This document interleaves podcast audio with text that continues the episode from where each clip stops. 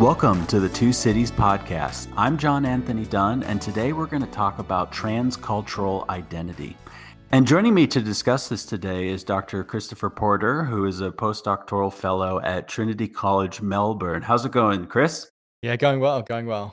So let's talk about transcultural identity. At the moment, there is a you know big buzzy discussion about all lives matter versus black lives matter. I would say that it appears to me that there is a growing uh, appreciation of what black lives matter as a slogan means as opposed to i think maybe some of the initial animus uh, when that slogan started to be used after ferguson for example.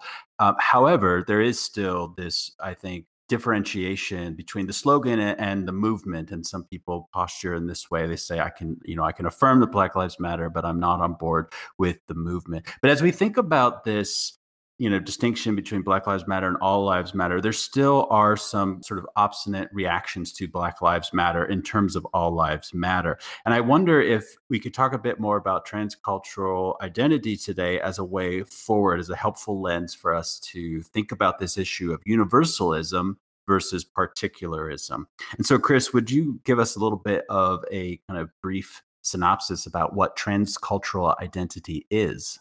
Yeah sure. Um I guess one of the interesting things for me watching on as an Australian being outside the American context is that a lot of the um the slogans such as Black Lives Matter or All Lives Matter come to us here in Australia and and get repeated across the Twitterverse or on Facebook and are completely abstracted from their context. So I think last couple of days you've had uh, Juneteenth, uh, whereas here in Australia, no one even knows what Juneteenth is. No one, no one has any significance about uh, the 19th of June, but everyone has started to talk about Juneteenth as a thing. If I could just break in, frankly, that's true of Americans as well. Okay. And, and it's sort of this rather telling example of how, you know, history is selective. And in particular in, in America, how, you know, the fact that we don't know about Juneteenth, you know, broadly speaking, it's an indictment on our ability to see the big picture of race and race relations and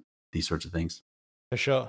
And I think that's one one of the interesting areas of this is in that in that space of the all lives matter, Black Lives Matter uh, discourse. Like there is a, a, significant to use, I guess, the theological framework, a universalism of all lives matter. People want to assert that that it's not just one subcategory or one subgroup of society that has claim to to, to certain things, but uh, rather all uh, categories of society do. And one of the areas I think is that's really interesting with this is in terms of what happens if people's identity doesn't neatly fit in one certain category. And realistically, most of our identities don't fit neatly. Uh, we we uh, change salience of identity uh, as the situation demands.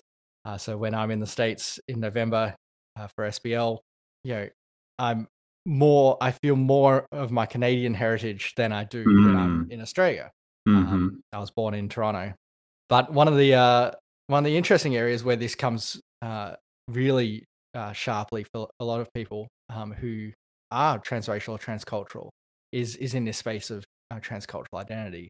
Listeners uh, may think of the Rachel Dolezal debate from a little while ago, where an ethnically white lady uh, claimed to be black and ignited this debate about what blackness is, and that it, it just reminds me of this uh, Black Lives Matter, All Lives Matter, where um, there is a collapsing of identity structure such that uh, you can, people want to affirm that they aren't being left out of the of the category.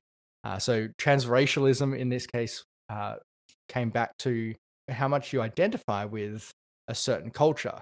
But the problem is that for, for many people, transracialism isn't just a a thing which is constructed, but a thing which is bestowed upon them. Uh, so in my case, I'm actually adopted. So I was adopted when I was a child. I'm half Chinese, but my uh, adoptive family is uh, white Australian. And one of the interesting things there that many transcultural adoptees or transracial adoptees feel is a sense of uh, ongoing dissonance when when we talk about race and ethnicity, where the cognitive ethnicity that we have as myself I feel fairly white a lot of the time. I was brought up in a white family. I do white things. I don't do lots of Asian things. So lots of the things that the little cultural ticks that identify us as a certain culture, certain deference for elders or a or practices of giving over credit cards or uh, cash with two hands and things like that that identify you as a, a specific Asian culture. I don't do any of those things. When I interact with people, and and this is a lot of what identity is, is is how people categorize you and how you categorize yourself. I'm often categorized not as Asian, but as mm-hmm. something else. But from my skin color, of course, and, and from my um, ethnic perception, people look at me and go, "Oh, you're Asian," and so there, there's this almost this gray zone where you're not Asian enough and you're not white enough, if you like, um, mm-hmm. or for, or for many many other people who transculturally adopted in other contexts, you're not whichever ethnic heritage you have enough, or you're not white, or generally it, it tend, tends to come back to being uh, white enough, hmm. mainly because the majority of adopt- adopters are white Anglo. Yeah, thanks for that summary of transcultural identity and personal count of transcultural identity as you as you relate for us. So as we think about how this applies to the you know all lives matter, Black Lives Matter sort of debate, how does this issue of transcultural identity help us wrestle with that universalism versus particularism issue? Yeah, I think what the in the Black Lives Matter, All Lives Matter debate, one of the dangers or the challenges is to, to not be sucked into a, a universalistic flattening of of the of the engagement, um, mm-hmm. as if as if there could be a, a some form of um of the debate where people can affirm that their certain ethnic identity is is also um, is is just a, just as relevant, but without the the need for acknowledging any form of inherent bias in the system or any sort form of inherent systemic nature to to the to the race engagement. So I know here in in Australia we we don't have the same proportion of our population uh, who are racially uh, profiled in the same way. We we certainly have a significant minority in in our Aboriginal people who do see it quite a, a stark difference in uh, how they're treated by police, how they're treated by society, uh, how they are incarcerated, and deaths in incarceration. But one of the challenges there is that uh, there isn't the same the same perception of of the minority report within within Australia. Whereas I, I think I see in the states, that in in some degree the the the nature of the race relations is such that it, while it is absolutely Black Lives Matter, the the there are other, several other cultural minorities which are also in that same category. So uh, Latinx or or Asian, Filipino, etc. The various other cultural minorities in, in America who often get the same treatment. And so some people will, will latch on this all lives matter and say, well, what about these other cultures? What about these other people who are receiving the same treatment? Uh, I saw this week in in San Francisco there was a, um, a Filipino man who uh, was abused and and filmed filmed that abuse uh, as he was daubing Black Lives Matter on his uh, on his balcony in chalk. And I've already seen in the last you know within a day or so uh, people pointing to this and saying, surely this isn't Black Lives Matter. This guy's not black uh, he's he's Filipino, so therefore all lives matter, and it's it's a, a reach for a universalistic application from a a very much a paternalistic particularist approach, and I think one of the one of the areas uh, where this really hammers home in terms of transcultural identity comes down to how do we affirm both particularism and a, and a form of universalism at the same time. How do we how do we want to want to say that it's not say four separate movements of Black Lives Matter, uh, Latinx Lives Matter, Filipino Lives Matter, Aboriginal Lives Matter, insert ethnic minority here, Lives Matter. We don't want to be so particularist that there is no there's no sense of the whole. Uh, but we also don't want to be universalist and flattening out the cultural makeup such that it is uh, simply something that anyone can affirm as all lives matter, and therefore there is there removes any sense of systemic nature to the to the injustice, any sense of discrimination, because this is simply becomes a everyone in we're all in this together sort of debate. So one of the one of the areas that I think that is really helpful to wrestle with is the dis, the dissonance or the the discomfort which comes from from people trying to navigate their identity throughout throughout our society. One of the the constant things for with interviews of transracial or transcultural people is that there is a, a sense of dissonance which comes when people are talking about their race and ethnic identity. Uh, so there's this fascinating NPR podcast on um, which interviews a whole bunch of uh, transracial adoptees on their their experience of of being a, of of their identity experience of being adopted and, and think about race and identity. And the the constant thing that comes up over and over again is this sense of dissonance when people look at who they are and who who the the adopted them are but also who the cultural uh, the culture that they come from and i think that that sort of dissonance is while it's it's extremely painful, can actually be quite healthy, and especially as people read the, uh, the experience of, of those who are in in that space, and we realize that actually the majority of us are in, in this space of of navigating a universalist or particularist engagement. We just don't realize it a lot of the time. So some some of the some of the reflections uh, from from this podcast. Someone someone wrote I spent the first 12 years of my life thinking I was a little white girl. And when I found out that I wasn't, it wasn't just a revelation, it was an identity crisis. And this is one of the areas I think actually is, is what's coming home to roost a lot in the race debates in both America and, and in Australia as well. Uh, perhaps uh, I'll speak up the Australian context in that lots of people have spent their entire lives thinking that they are of a, like little Australian kids and that there isn't any form of uh, we're the lucky country. There's no form of systemic racism or systemic engagement here. But then certain Black Lives Matter comes along and certain stats come out about actually the incarceration rates of Aboriginal people in Australia, and they realize that actually this identity that they have held for so long of Australia being not not being racist or uh, not having slavery in Australia, which is what our prime minister decided he wanted to come up with the other day, and it's not just a, a, revelation; it becomes an identity crisis. And there, there's a sense in which a, a, lot of the all lives matter engagement, I think, it not, not only is a attempt to diffuse the Black Lives Matter movement, but it's also attempt to wrestle with people's own identity and and the Im- implied complicity with particularism, which has been trumped as universalism. This question on the dissonance that comes with um, with the universalism particularism conversation. It, it, reminds me, and and not just because I've been doing some work in 1 Corinthians, uh, but it reminds me significantly of the New Testament debates on universalism particularism. And John, I know you did your doctoral thesis on Galatians. Did you do, do much work on Galatians three and the nature of the the particularism universalism uh, debate there? That that now there is no longer Jew nor Gentile, slave nor free, but you are all one in Christ. Uh, it's a verse I see thrown around a lot when mm-hmm. people want to talk about all lives matter as opposed to Black Lives Matter. Yeah, participation in Christ, that that dynamic that I think is explicated there in Galatians three and elsewhere. That kind of you know you have put on Christ in baptism, and you're all you're all one. You're all sons of God. You're all you know children of Abraham. This kind of thing.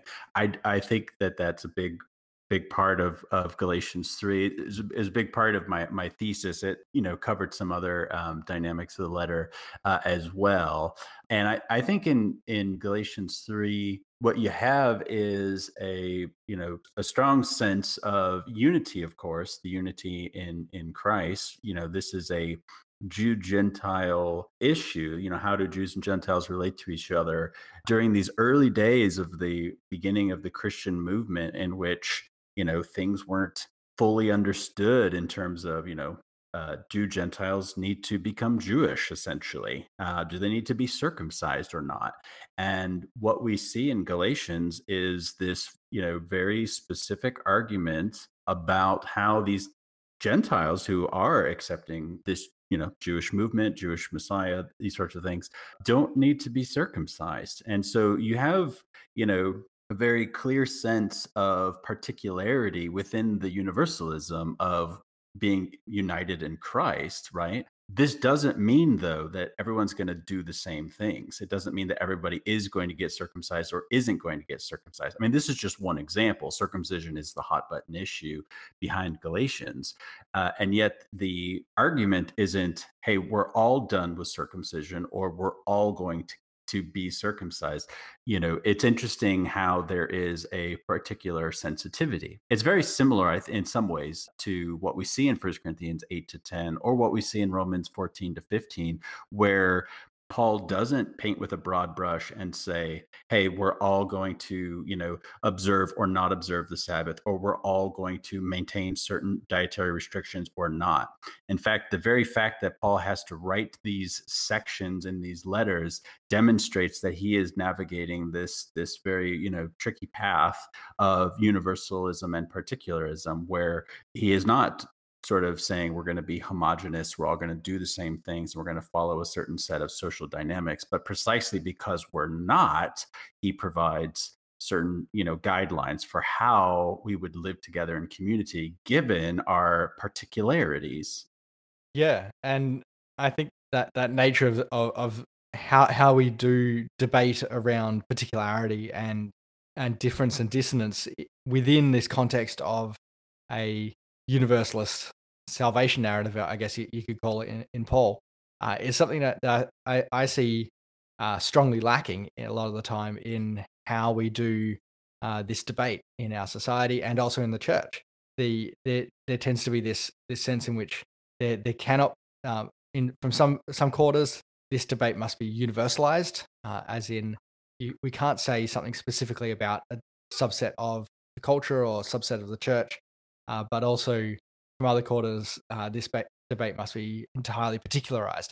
Or it's it's just this this culture or this this sort of corner of society, or it's just th- this area. Those either those protesters over there or those cultural that section of culture. And so I think we need a lot more nuance in this in this debate around how the particularism and universalism works.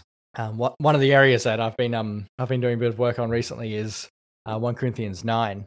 In there, we, we have not just a affirmation of the practice of circumcision or Sabbaths or observing various days and various holidays, but the Paul's own reflections that uh, his identity makeup seems to change depending on whether mm. or not he is with Jews or Gentiles. This seems to be an area where there is a, a form of particularism which is actually um, strongly applied particularism but mm-hmm. it's serving a universalist uh, end. So 1 Corinthians 9, 19, Paul, Paul writes, Though I'm free to belong to no one, I've made myself a slave to all to win as many as possible. So to the Jews, I became like a Jew to win the Jews. To those under the law, I became like one under the law, uh, so as to win those under the law. And to those not having the law, I became like one not having the law, so as to win those not having the law. I've become all things to all people, so that's by all possible means I might save some. And so we have this this vision of a universalistic uh, or universalist vision of of salvation, uh, of engagement with with the culture, but uh, in multiple different particularist frames. John, I'm, I'm wondering about your reflection on this, especially given Paul's seemingly harsh words to, to Peter about, you know, where when the Jews come, you stop eating with a Gentile. Yeah. Well, my my initial thought on what you were just describing with the First Corinthians nine aspect is, you know, this kind of reminds me of the IDI, which is that instrument for uh, discerning intercultural competency or intercultural empathy and intercultural intelligence is what's called adaptability. So, for example, a universalism that neglects particularity would minimize difference, right? So, if, if all we want to say is we are one in Christ and we don't want to say anything about difference or particularities, uh, you know, who are these various people, you know, and peoples that are one in Christ, right? If we don't want to say anything about that, that would be a form of minimizing. So it's good on the universal, but not on the particular, right? The way the IDI is structured is moving past minimizing is um, acceptance of difference to adaptability, adapting to difference. And I think what Paul describes there is a great early Christian, you know, adaptive posture towards difference and particularity, right? Yeah, as it pertains to Peter, so referring to Galatians 2, the Antioch incident where, you know, Peter is eating with Gentiles there in Antioch, but when some, you know, people from James, so referring to the Jerusalem church, show up, Peter withdraws and, you know, Paul stands up to him, opposes him in Antioch and tells us that even Barnabas had gone away in this hypocrisy. And, you know, I think what it reveals is that Peter kind of represents a trajectory, at least when we look at the New Testament as a whole. He kind of represents a trajectory of of somebody who is sort of beginning to get it and, you know, messing it up along the way. And and I think that's that little snapshot there in in Galatians 2 is a moment of weakness, I think, in the light of his retrieval uh, from from the table. Um, I don't believe that what what he was eating was the issue right? I think it's who he was eating with. It was an issue of community ultimately. Um, and i think there were some scruples that were uh, sort of it, that are implied in the passage for example you know not eating with you know those who um, are not are not Jewish as as he was doing. I think that's the sort of implied concern behind Antioch. Not that he was eating different things. So I don't think that Peter, for example, uh, changed his diet. I think he maintained a Jewish posture. And I would say, even on the basis of Acts, uh, you know, he receives that vision of these, you know, wild creatures, and he's told to, you know, rise, kill, and eat. I think the locution of rise, kill, and eat and the illocution are different, right? So the illocution is what was sort of enacted by this vision. I think that it's very clear in Acts, in my opinion, because Peter is reflecting on what do these words mean. And like the text says this a couple times, and it's interesting because you would think it's a pretty clear um, vision uh, if if we're just on the locutionary level of rise, kill, and eat. We would think okay, change your diet. But that's not what the vision is about. And Peter is clearly reflecting on what does this vision ultimately mean? And that's when Cornelius shows up and Peter realizes that what the vision is ultimately about is the acceptance of the people who eat these things, right? It's the accept it's the acceptance of Gentiles who are who are regarded as unclean. And so I don't believe that Peter changed his diet. And so I would say that even in Acts 2, he's probably eating, you know, uh, whatever would, would have fit his scruples but it's the community dynamic it's who he's eating with that is creating the tension and the friction and and is ultimately what peter is retreating from. That you know there are some other uh, understandings there of what's going on in in in uh, galatians 2 the main point that i would say kind of regardless of sort of like what's the implied scruple that he's not adhering to i would say that if we just take a kind of big picture New Testament perspective, it seems to me that Peter reflects a kind of case study, snapshot of somebody who is progressively getting it along the way. Yeah, and, I think that's one of the areas that uh, we can that, that is, is quite helpful for us when we're thinking about our current race debates and, and Black Lives Matter and All Lives Matter is that there, there's there's so so many different aspects going on, but one of them is that a lot of these affirmations occur not in not solo, not alone, uh, but they occur in the context of so- societies and uh, and uh, social interaction. So someone doesn't suddenly affirm or, or seek to affirm all lives matter uh, or a universalistic perspective in a vacuum, uh, but they or, or for that matter, Black Lives Matter in a vac- in a vacuum, but they do so in in a context of social interaction and social group dynamics. And so, one of the areas where, where I think we can see this progression for Peter as helpful is in trying to diffuse a lot of these tensions within our within our churches, within our society, and help people to see that actually a lot of the um a lot of the the counter affirmations, I guess you'd say, uh, of different universalistic approaches occur because they want to uphold the status quo. They want to uphold mm. the uh, social group dynamic which which has brought about this situation. So for Peter, James's people come, and it's only when James's people come that he suddenly feels a need to uphold the status quo of mm-hmm. a halakhic Judaism, which demands that he not eat Gentiles. And that's why I think for, for many of us in our modern context, where we don't have the same form of Jew Gentile diversity, perhaps if we've got any listeners in New York or down in the south here, south here in Melbourne, well, they might disagree, but we don't get that same form of ethnic, although specific form of ethnic diversity that uh, we see in Galatians and in the New Testament. But we have many other forms which we fairly we fairly blithely ignore um, mm. a lot of the time, and it take and I think the church overall wants to take a universalist approach to these sort of debates. Right. I mean, that's the thing is particularities are, you know, particular. So it requires a lot of, you know, application in various contexts for us to think about you know patterns of Jew-Gentile relations, for example, in the New Testament, and to begin to apply those to a lot of distinct, particular uh, issues of different cultures, sort of bumping into each other or or trying to do life together in ways that that you know needs to be navigated with some deftness. And I think this is where just even reading some of the the accounts of transracial adoptees our transcultural adoptees can actually help us as I'm going to say us here because I, I, I identify as part of the the majority at this case. Help us to to step outside of our own context and see what see what's happening and what it what it feels like outside, because a lot of the time and the the ter- the term is commonly used of whitewashing, making everything feel like it it it is of a certain ethnic ide- identity. And from some friends I know, this isn't just whitewashing. Uh, it is it is essentially majority majority culture washing. So I have friends who are into Asian. So one friend who is a so is more of an Indian background. So from the Tibetan, they're not, they're not really sure what where they're from along the Tibet India and Nepal border, but they're from a, a minority ethnic group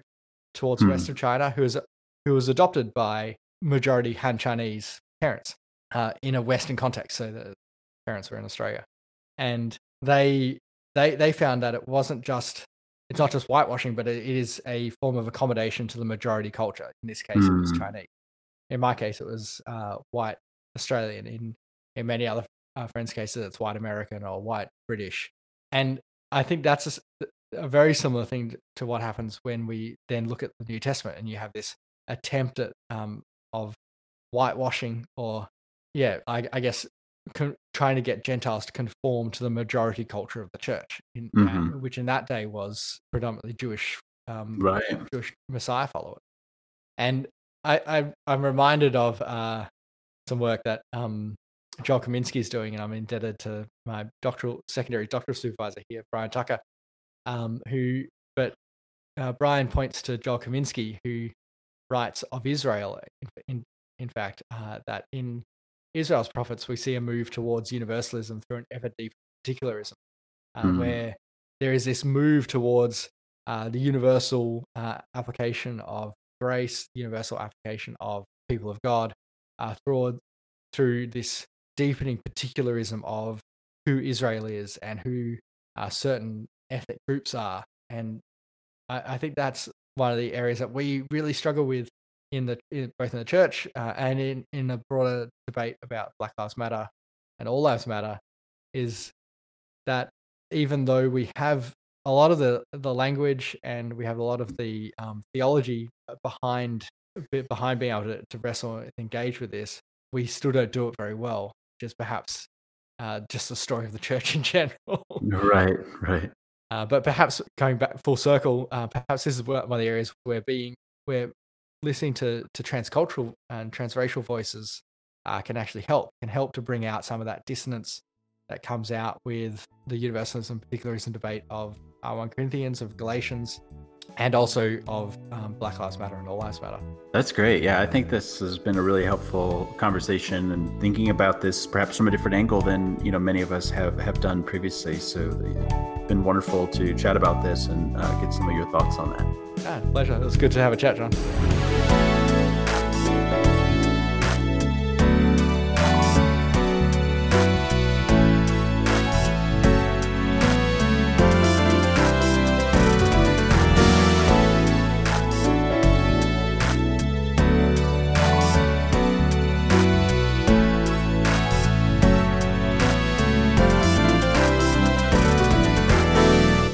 Like more engagement of theology, culture, and discipleship from the two cities, you can find us on Facebook, Instagram, or visit us at our website at thetwocities.com. If you like the content that we put out here on the Two Cities podcast, please rate and review us on Apple Podcasts, Spotify, or wherever else you get your podcasts.